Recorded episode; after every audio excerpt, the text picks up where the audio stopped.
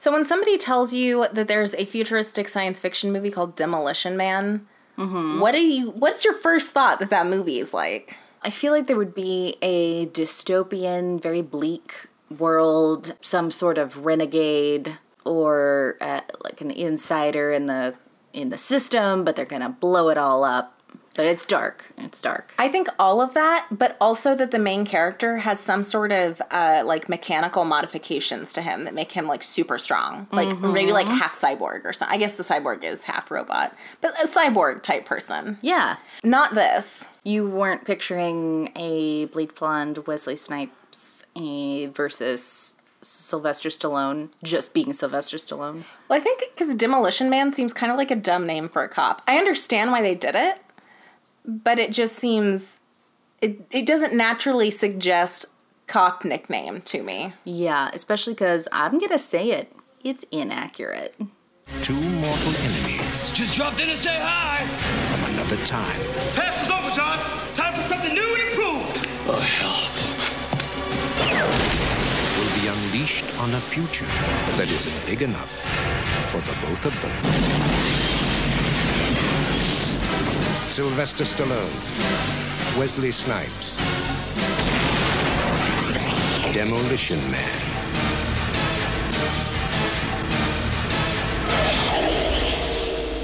Hi, I'm Rose, I'm Hannah, and this is More's More, a bad movie podcast. where today we're talking about Demolition Man, starring Sylvester Stallone, Wesley Snipes, Sandra Bullock. And as you can tell from that trailer, this is a 90s movie. It is the most 90s movie. Yeah. Also, it's so lazy to have your movie come out in 93 and be like, it's set in the far future of 1996. I don't think I realized that it was supposed to be three years in the future. It's only three years in the future. And it's like, oh, LA is a wasteland and the postal workers don't go to this area anymore. Like, That's baffling. I know. I mean, because the cryogenic system is, Up and running. yeah, Yes. In an such a accepted way. part of the justice system. Right, in such a way that it's an acceptable sentence. So that's insane. So we start out LA 96. There's fires and police sirens everywhere. And in a helicopter, it's two guys who are flying it are saying, Remember when they used to let commercial airliners land in this town? Oh, ho, ho, ho, ho. what are we doing here? Stallone comes out from the back. John Spartan is his name. That's really his movie name, John Spartan. I assume that Stallone came up with it himself. I would not be surprised. and he says, We're doing a good deed. So someone hijacked a bus and they're going to rescue the people. And he is sure that Simon Phoenix is behind it. Also, a weird name. What? For one thing, I would not look name? at Wesley Snipes in this movie and think Simon should be his name ever. Ever. And then, really, Phoenix? Rose, it's a very subtle reference to him being frozen and then coming back again. Oh, now I get it. Yeah, this movie is filled with blink and you will miss it subtle references.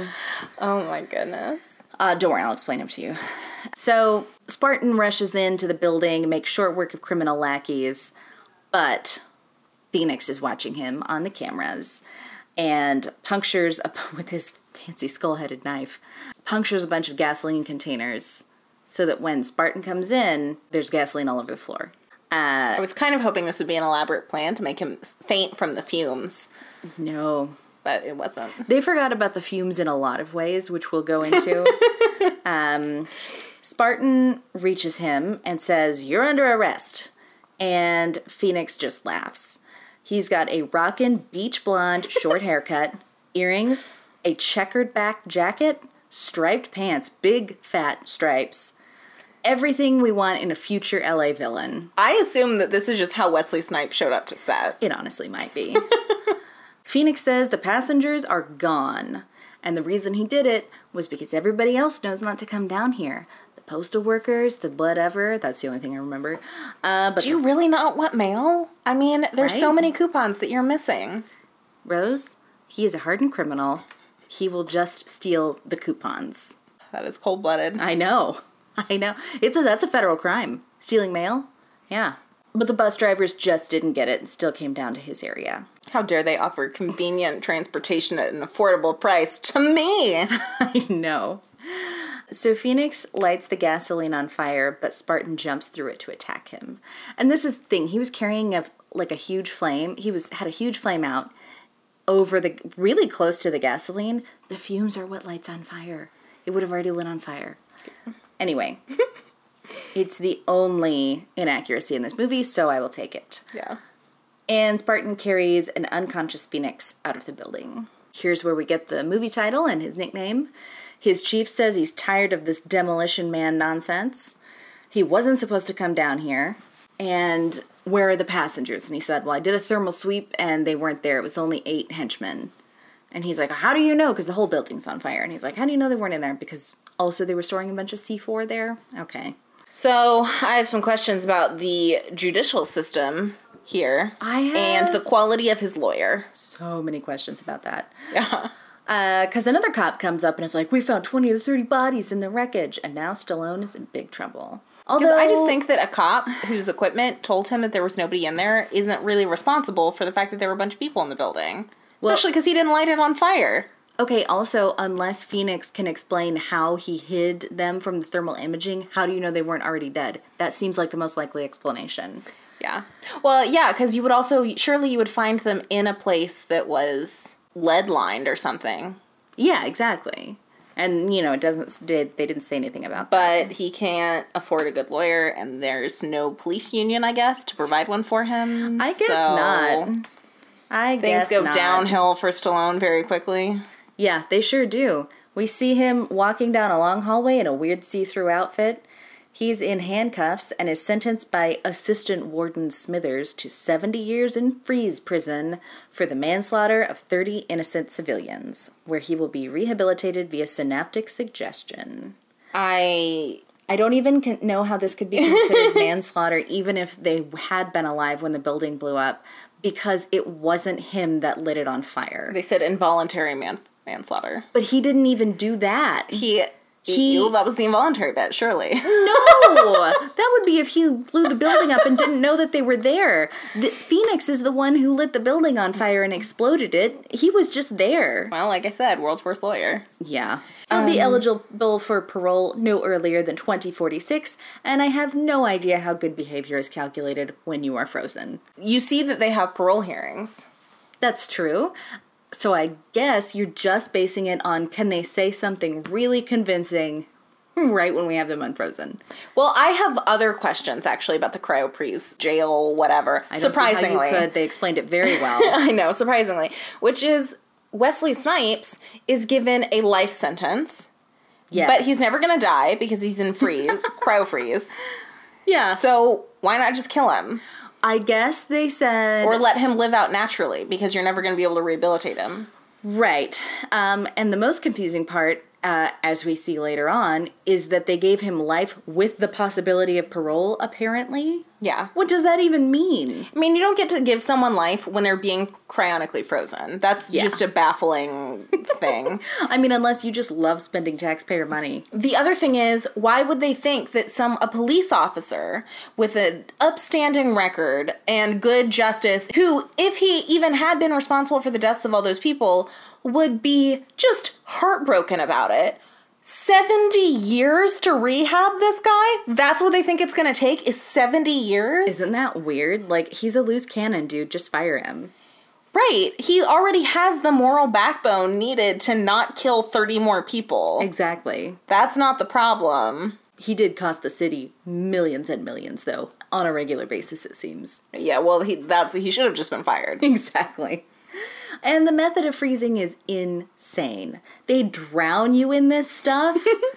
Why can't okay? He's sitting in this empty chamber, and then they they like they close it, and then they start pouring the stuff in, and he's like trying to get out the top No. because of course you do. Why wouldn't you sedate him first? And then he's like breathing it in. Yeah. which that can't be what they want. And he's also unfortunately naked, which, Which was very unfortunate from my perspective. it doesn't make any well yeah it doesn't make any sense i guess he was like i worked out so much for this i'm going to be mostly naked um there just has to be a less traumatic way of doing this. Why don't you fill it and then put them in, say hold your breath, and then freeze them? Because when they do freeze them, it is instant. Yeah, well, as we'll find out later, they're not super worried about the trauma uh, that's being acted on these people. So They Really are not.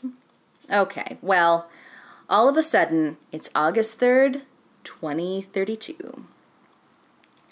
Smithers, now Warden Smithers, talks to Lenina Huxley. I told you we were being subtle.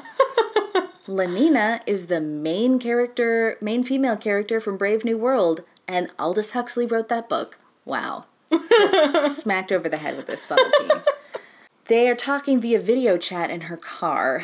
Okay, see that should be against the moral what the whatever that thing is that keeps giving out tickets. See, that's what's interesting is that video chat in your car could be a real thing now. And so when we see that, we just look at it and say that's unsafe, it's going to cause car wrecks. Yeah. Whereas anybody watching this movie in 93 would have been like, whoa, future stuff. Yeah.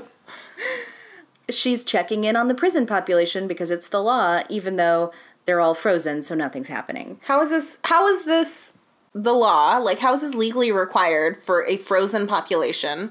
And why is it falling to her, who seems to be pretty low down on the totem pole? Yeah, right? Also, yeah, why don't you just say, like, hey, we'll call you if something's wrong? Which I'm pretty sure is how it operates today. Surely the general police population isn't calling into the nearby prisons to just check and make sure things are going all right. If anything, that would be a federal problem. You would think. Well, they're state prisons, though. Well, yeah, but that would be dealt with by the state on the state level, not the local city police. Yeah. It's unclear what the what kind of government there is in this new future. You get the impression not all the cities are like this, but they never talk about it. Yeah. So, it's it's strange.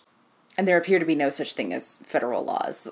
so, she is so disappointed that nothing is happening. She wants stuff to happen. She loves the 20th century and nobody understands it. Her fellow workers at the precinct don't understand it. They reprimand her for wanting violence and gross 20th century stuff to happen. My question is, why'd you become a cop? Okay, right? It's not like she didn't know about this already.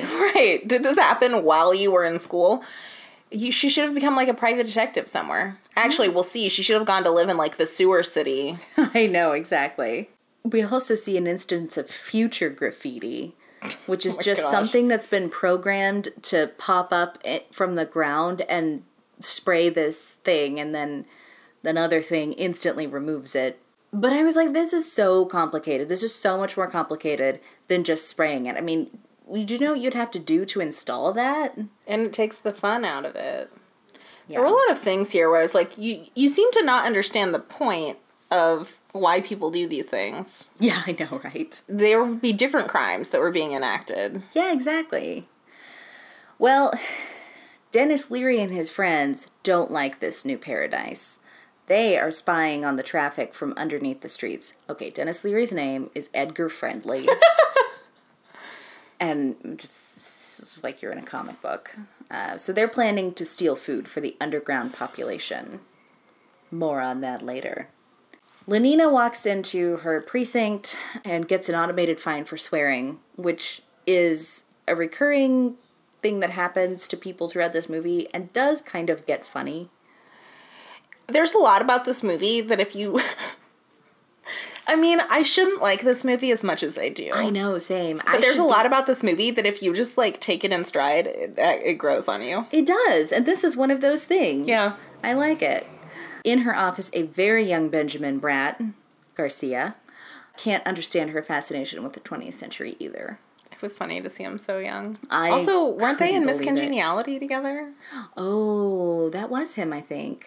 Yeah. So it was also kind of surreal seeing them be fellow cops in this movie. Yeah, that's really funny. Well, it's also like seeing Rob Schneider be in the office of this movie because he and Stallone were in um, Judge Dredd. Back in cryo prison, Simon Phoenix is somehow up for parole. A, apparently before John Spartan, somehow. I know. Yeah. B, at all. Yes. So there that has happened. So the warden is talking to him, but with one spoken code thing, Phoenix's restraints open and he kills all the guards and the warden and escapes. Back in the precinct, it's a code 187. Murder, death, crime- kill. Murder, death, kill. I just liked how much they said that in this movie. Murder, death, kill. I know. That's how you say a crime now. Yeah, that's how you say murder. Yeah, exactly. We only needed the one word. Murder implies the death and the kill in it. right? It's Part of the definition. You're just defining murder. Yeah. Murder, death, kill. Yeah. The cops had to look up what the code meant because the last murder death kill was in 2010. A much older Zach Lamb, who was in the helicopter, I think, in the beginning, is sure it's Simon Phoenix. It's the only explanation. All it could be, there's a lot of hardened criminals in there, but he's heard of one and he's sure that's him. they say, Who's that? He's evil in a way you've never seen. He was frozen before they put trackers in people so they can't track him. Why would you not put trackers in people as soon as you woke them up to do their uh, parole hearings? Well, you know, there's a lot in this movie that makes me think that a big problem with everything that happens is all based on hubris. and that is one of those things. They really don't think anything through. We'll see that in the museum. so there's another 187 in the cryo prison parking lot, and the murder victim's car has been stolen, and they can track that. Good, because no one has moved from their chairs or dispatched anyone since this started. Nope. They're all like barfing and hands over their mouths, and nobody can believe it. And I'm like, really? It was all hands on deck for that graffiti that instantly resolved itself. But four murders, and you're like, what do we do? It's too much for them. It's too much. Okay. Anyway, they finally dispatch when they think they're sure of where he's going. Phoenix walks up to a CompuChat, which is telling a man reassuring things. What? Okay. This is a common sci-fi trope, though. Yes. This the future computers that will like be therapists and yes, it is. Yeah. And this whole society is like, this is what happens when you restrict things too much. Things are bad. get a society full of wusses. Uh, What I, I thought was more interesting than this concept of a computer that just tells you you're awesome is the joy joy thing, oh, right? know. You So- so, joy joy feelings in all who meet you. yes, which was awesome. But I think it's funny that there were things like Joy Joy and Murder Death Kill that come up a lot, but like they're very rare. I wish there had I been know. like 10 times more of those things. Yeah, me too. Because at one point, Benjamin Bratt says, instead of it's just a matter of time, he says it's just a matter of tick-tock. I loved this that. I was like, oh no, this is amazing. I was like, I would say that right? right now. I know. I It's just a matter of tick-tocks. You know, it seems like a British thing to say. I know. In a lot of ways. Yeah. Also, why is future dress w- like weird flowy dashikis and witch hats? It did make me wonder where Simon Phoenix was getting a lot of his clothes. Yeah, because he walks around in clothes that are. But there's also future tough guy clothes. I guess he we stole see- those from someone. Yeah, who knows? Because the other people, just the regular ordinary people, seem to wear like uniform jumpsuits.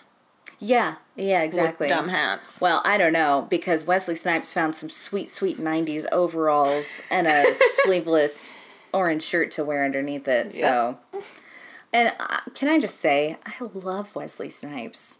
He was, I think, he was so perfect for this role, and The- he's the- yeah. ridiculous, and I love him. I think the reason this movie works as well as it does is because Wesley Snipes is just like it's the perfect part for him. Sandra Bullock is doing the like innocent sweet thing very well, and Yes. then Sylvester Stallone is of course being Sylvester Stallone because Yeah. that's the only part he can play. Exactly, and he's really good at just being uh, some tough guy who's like, "What? I don't get this new thing." I mean, Y'all are dumb. Yeah, honestly, he was my least favorite character. In Oh, for sure. movie, but he was good at what he did, but I Yeah. didn't like it. yeah, Anyway, Phoenix on this computer, this CompuChat, is clearly now a master programmer, and he hacks into it and finds Edgar Friendly's file.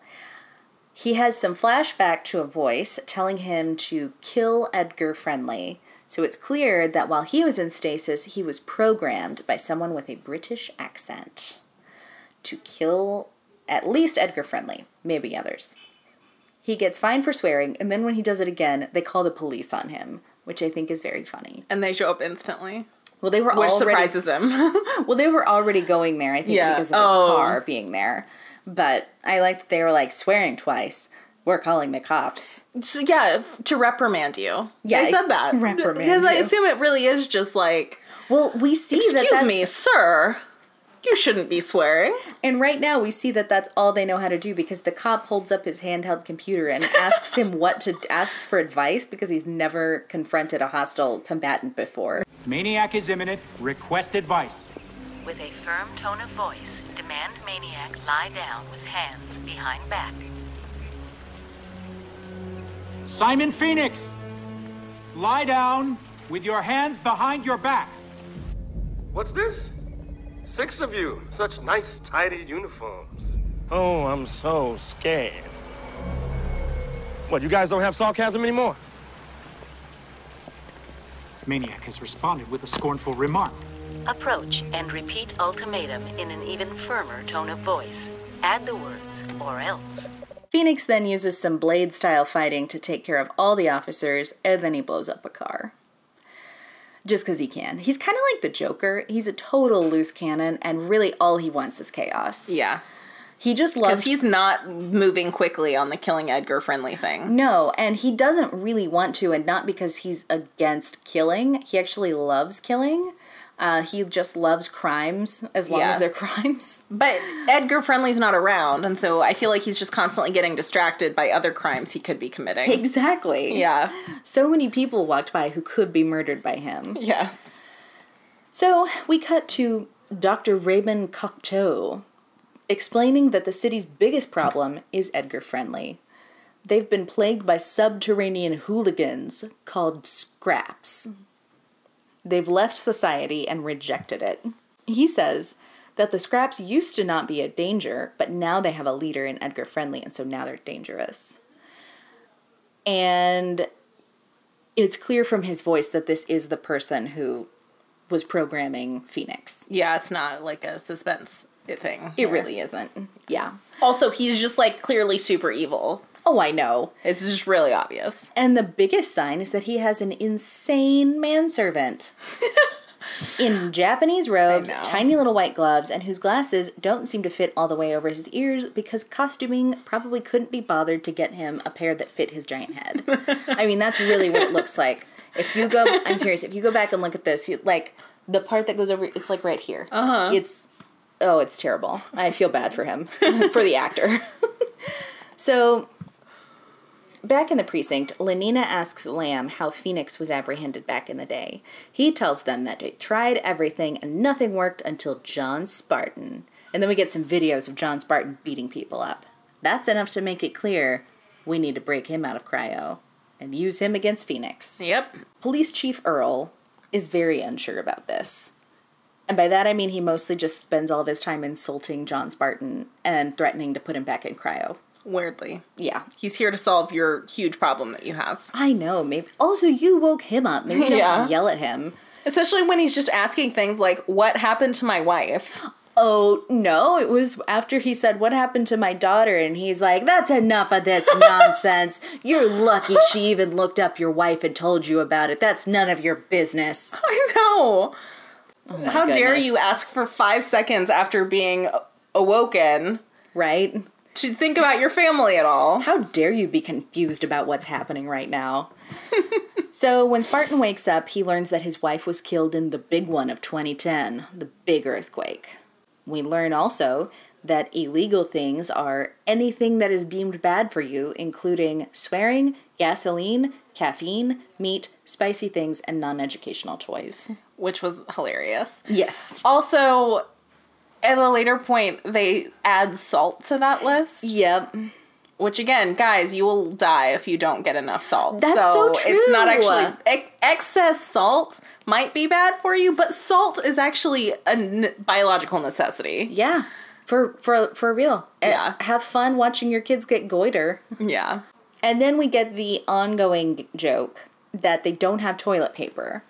What they have instead, and they never explain it, which is why it's ongoing. Yeah. What they have instead are these three metal seashells on a shelf next to the toilet. and Spartan never figures out how to use them. and everyone Yeah. just acts like he's an idiot Yeah, for not being able to intuitively he understand doesn't know how to use the shells. Yeah. this is such a dumb movie. Yeah. Police Chief Earle wants to send Spartan back into cryo. He cannot stop calling him a Neanderthal and a primate. The computer, he says, has already determined what Phoenix will do, which is start a crime syndicate. And Spartan's like, that's dumb. He's obviously going for a gun. And he's like, well, they only even have those in museums now. the museums! So then cut to Phoenix smashing his way through a museum to get at their guns, which they have not taken an essential part out of, so they do still work. They're all loaded, and there's tons of ammo in the museum. Yeah. oh my goodness. Eh, Just another example of them not thinking about anything. Also, when they get in the car to go there, they let Spartan get into the driver's seat.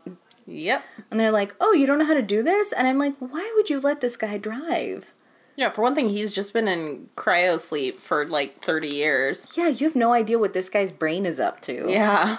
And apparently, everybody listens instead of real songs to old commercial songs. There's no way it's been long enough that you would lose the concept of music. I know. So they listen to radio jingles. Exactly. Which, again, honestly, the longer it happened in the movie, the funnier it was. That's but just like ridiculous. I know. this is one of those things where you're like, okay, nobody builds a new society where everyone's like, I'm shocked at the old way of things in like 36 years. yeah, your parents still know what music is, by the way. Yeah. You're not that. You're not that far in the future. Yeah, because at a certain point you look at the screen and you're like, oh, most of the people on screen right now were adults before this change would have happened. so I really love, again, just a wonderful display of Simon Phoenix just uh, Wesley Snipesing it up uh, in the museum. And he goes for the old guns and he's like, wait, I bet there's future guns now. and he's right, there are. So he goes and gets the future guns. Spartan and Co. get to the museum. Spartan's apparently the only one that has ever noticed the little cameras that pop up out of the ground so that like that the scraps used to see things with. He's like, What was that? Did you see that? And they're like, What? See what? Are you kidding me? In this surveillance state? Yeah. okay. Spartan goes into the museum alone, and everybody is really getting a lot of miles out of this Simon Says thing from Simon Phoenix's name. Oh my gosh. There's a big fight. One point, they are fighting in an excavated display of an actual old LA street. They're like, oh, street signs and all this stuff. There's a fire hydrant. They shoot the fire hydrant. Water comes spewing out of it like it's still attached to a working pipe. Why would that happen? anyway, outside of the museum, Cocteau and his manservant are walking, ar- just strolling around for no reason that we can see. And he says oh someone will pay dearly for ruining his beautiful city. Phoenix escapes out of a, I don't know, a tiny little back window or something of the museum, comes across Cocteau, tries to shoot him, and can't. Like, physically can't pull the trigger. Not that he misses. The doctor says Phoenix has a job to do and a man to kill, so go do it. He's Yep. like, oh, I guess I do. Manservant is not surprised. Yeah, I know. He's I thought it was just him, but like I was like, oh, oh no, the manservant's in on it. Yep, I guess okay. He's up for anything. I don't know why that surprised me so much, but it really did. I know. So Spartan and the other cops come up, and Phoenix runs away. And Cocteau is like, Oh, you saved my life. That's amazing. Thank you. He was about to kill me. He didn't know that Spartan was woken up, which is weird that they didn't even run it past him. Because they don't seem to be able to make decisions on their own. Because he told them, do anything in your power. Right. Anything you need to. Yeah, but they don't seem to have a lot of decision making abilities. So it is Yeah. a little surprising they didn't at least ask him. Well, it's weird that nobody even told him that it happened. They're Yeah. like, oh, hey, we did this. So anyway, he hears that and is like, oh, well, that's great. Uh, why don't you come dine with me at Taco Bell tonight? Back at the station, it is explained to Spartan that Cocteau apparently also designed the cryo prison and is now in charge of everything. So everything that we don't like is this guy's fault. And you know what? The investigation of where Simon Phoenix is is on hold. Their plan is to wait for another murder to happen. What was crazy is the cops that like that one of the future cops says this. I'm like, well, I guess we have to wait for another murder, death, kill. And John Spartan is like, yep. And Agreed. I'm like, buddy, you are a real cop. I know. You're supposed to have better investigation skills than that. Exactly. So, on their way to Taco Bell, Lenina explains that Taco Bell was the only restaurant to survive the franchise wars. I want to see that movie. I do too. The franchise wars. Brutal. and apparently, what that means is that all restaurants are now Taco Bell. I don't know. I don't know what that means. Does the Taco Bell that we know exist anymore, or are all restaurants called Taco Bell and it's like a weird mafia thing where they all have to be Taco Bell? You have to go through Taco Bell if you want a restaurant. I th- I felt like that was what it was. Is like all restaurants, no matter what they serve or anything, they're all called Taco Bell. Because I think the food they're eating, I mean, it's a fancy restaurant, Very fancy. So I- refuse to believe that all Taco Bells have become these super fancy restaurants. Although I, I don't know. I mean, the future is a crazy place. I know. The franchise wars sounds very interesting to me. I know. Uh, so it is an extremely fancy restaurant with live commercial tunes.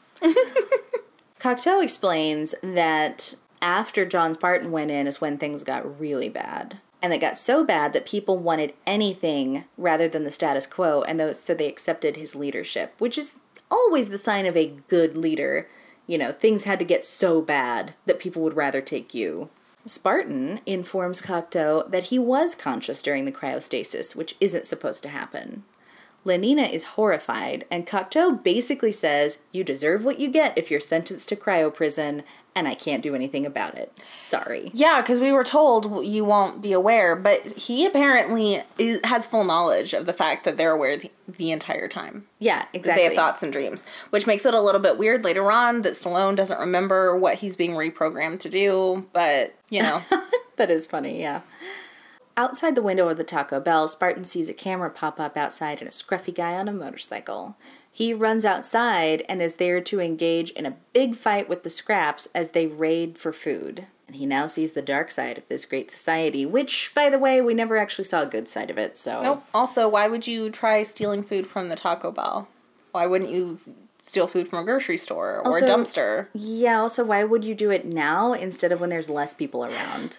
The busy time or nothing. Yeah.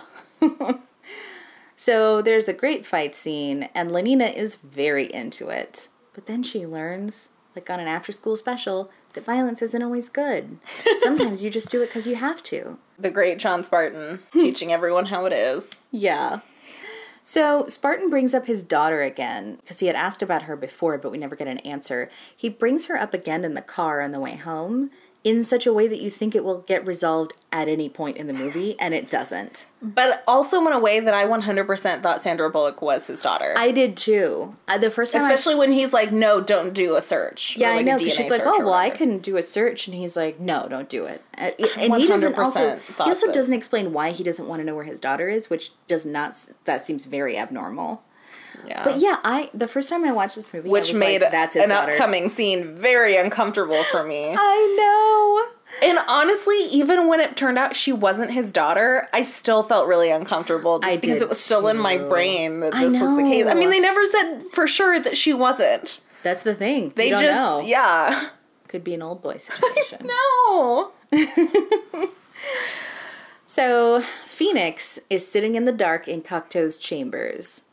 He is some kind of super hacker because of the knowledge that Cocteau gave him, so he can get in anywhere. And I'm only just now noticing in this firelight that Phoenix has one blue eye. I didn't notice it until then. I never noticed it at all, so you're one better than me. hey, I'll take it.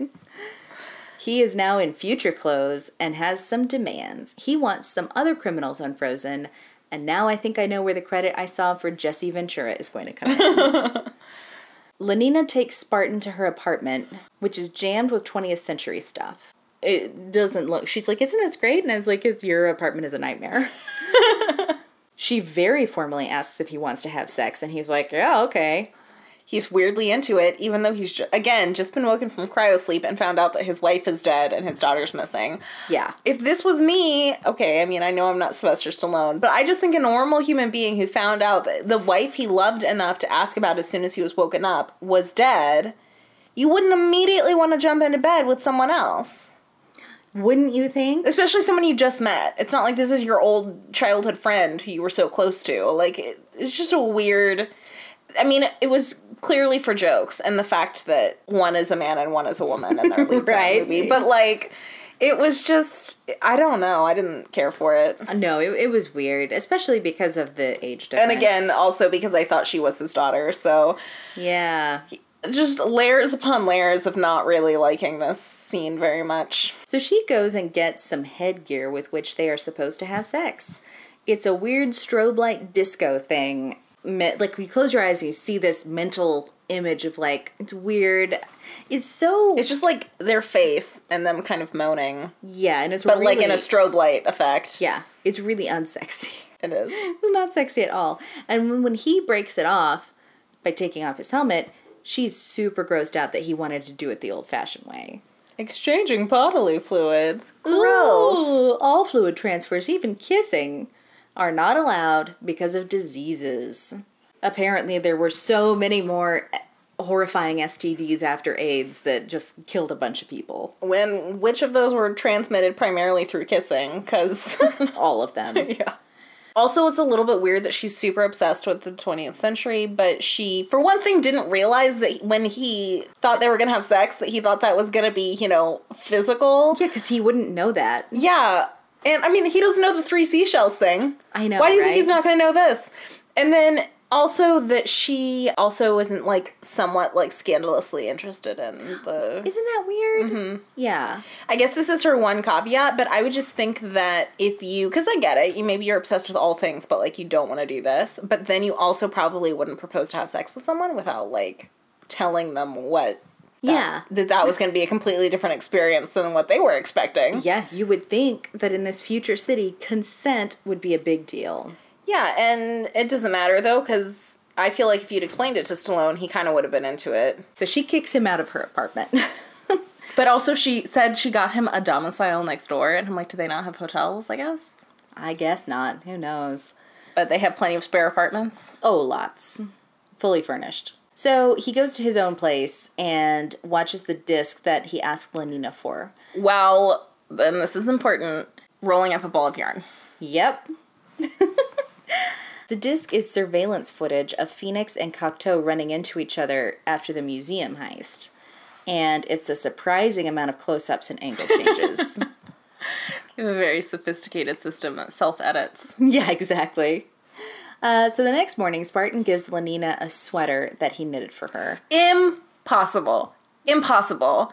I know. Even if you were the world's greatest knitter, unless you're using a knitting machine, there's no way you can hand knit someone a sweater overnight. I know, and that was a cable knit sweater too. Yes, it was very complicated. Yeah. and then says he needs to learn to drive, so he he drives. Also, my other question is where did he get the yarn from? I'm sorry to keep going back to this, but like someone had to take him to the yarn store.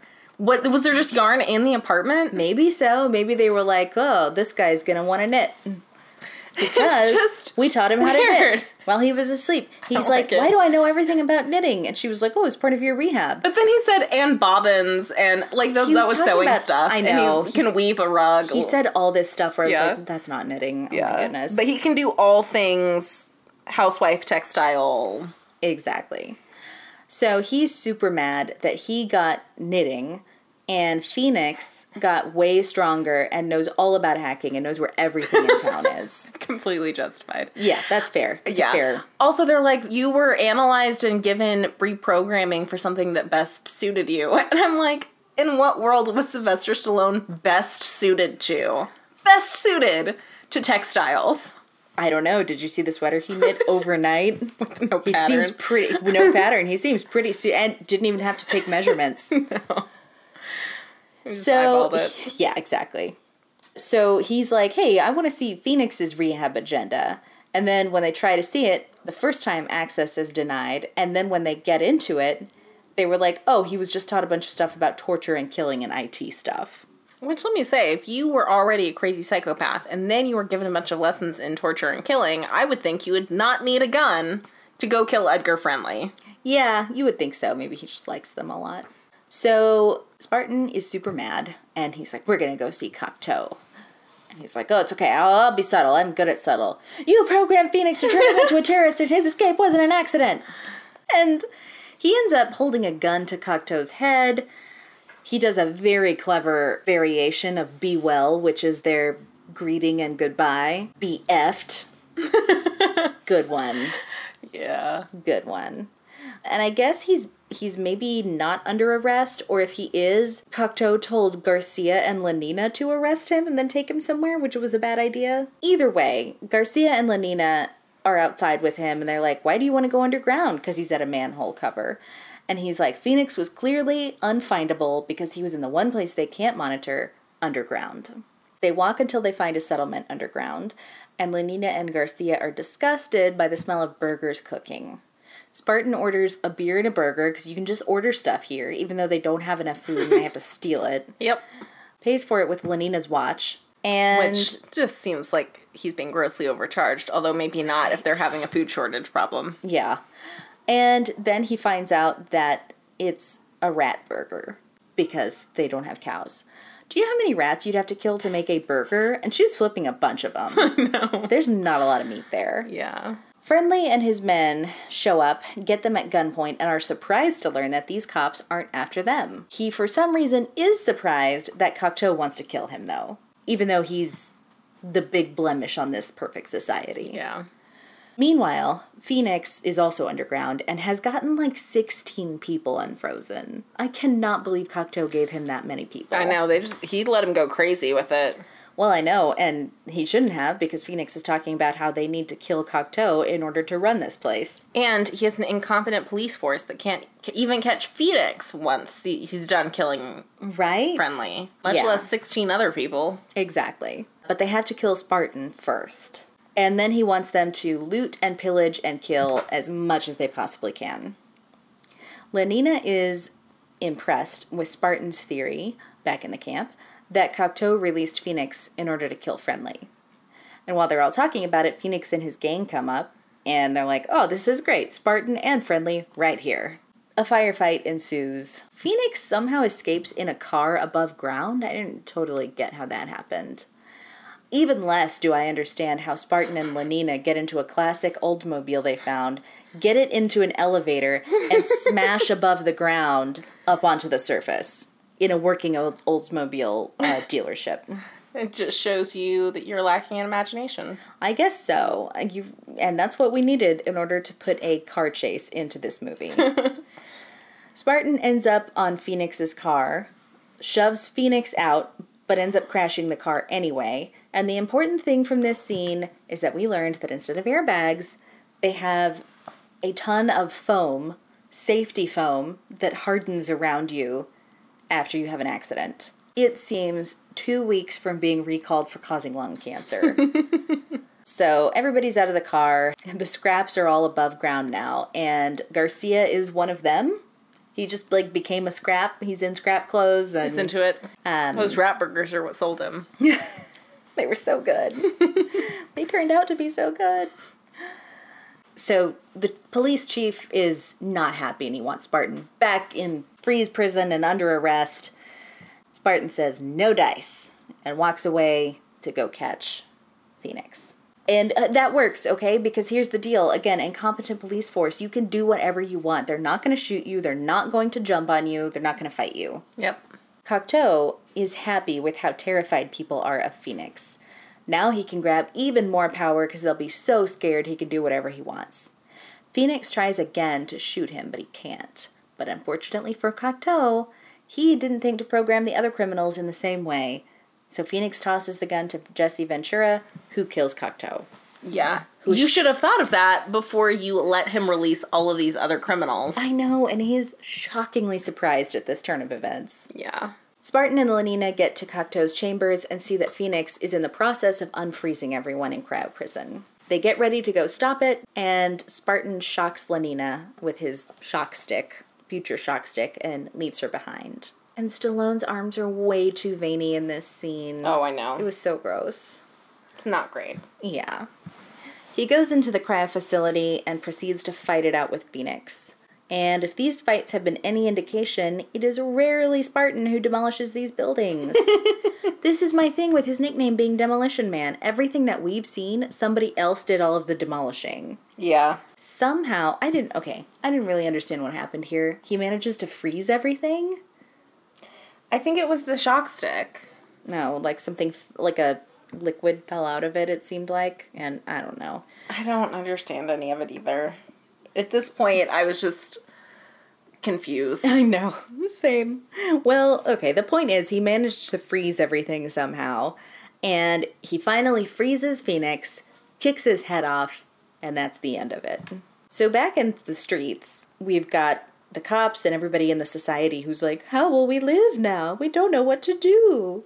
And the scraps who are like, Oh, we'll do all this stuff and we'll paint the town and we'll wreck everything and it'll be great. And Spartan's like, hold on, you'll have to find a way to meet in the middle. You'll manage it. And I was like, will they? That's actually really hard to do, and I don't think they're gonna do a good job of it. But okay. yeah. And then he walks away with Lenina, who is now super into kissing. Because he just lays one on her. And again, I was like, I still don't know if she's your daughter or not. So I, I felt very uncomfortable. And also, they had zero chemistry. They had no chemistry, and They seemed like they would be good friends, but Yeah, right. And also, they didn't seem- consent. She already said she didn't want to do that. she was fine with it, though. Well, I mean, yeah, after she I- realized how good kissing was, which I'm like, that was a really short kiss. I mean, it wasn't like Oh, I know. it could have been that mind blowing. Also, I mean, it was Sylvester Stallone, so uh, no. anyway, and that's the end. Yep. So, So- how did this movie do?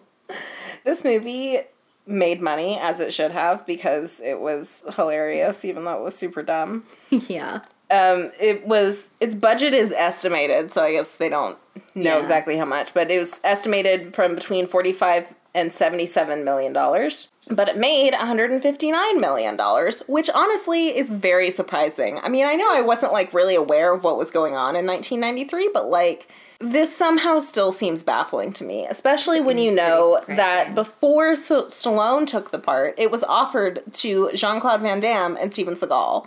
Oh, so gosh. that's the level of movie we're talking about here. It's not like everyone thought this was going to be a real winner, because otherwise it wouldn't have been offered to the, those three people right.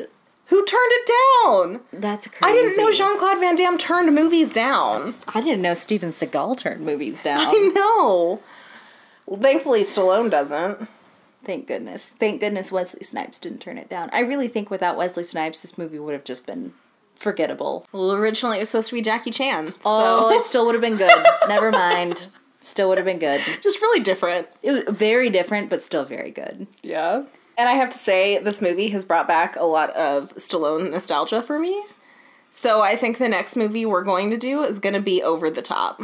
All right, I'm Where, excited. I've never seen yeah, it. Where he plays a trucker who participates in competitive arm wrestling oh no! and is bonding with his son. right in the heart. Exactly. so that's what's next on More is More. For more of our podcast, go to moreismorepodcast.com. To contact us, write us at moreismorepodcast at gmail.com.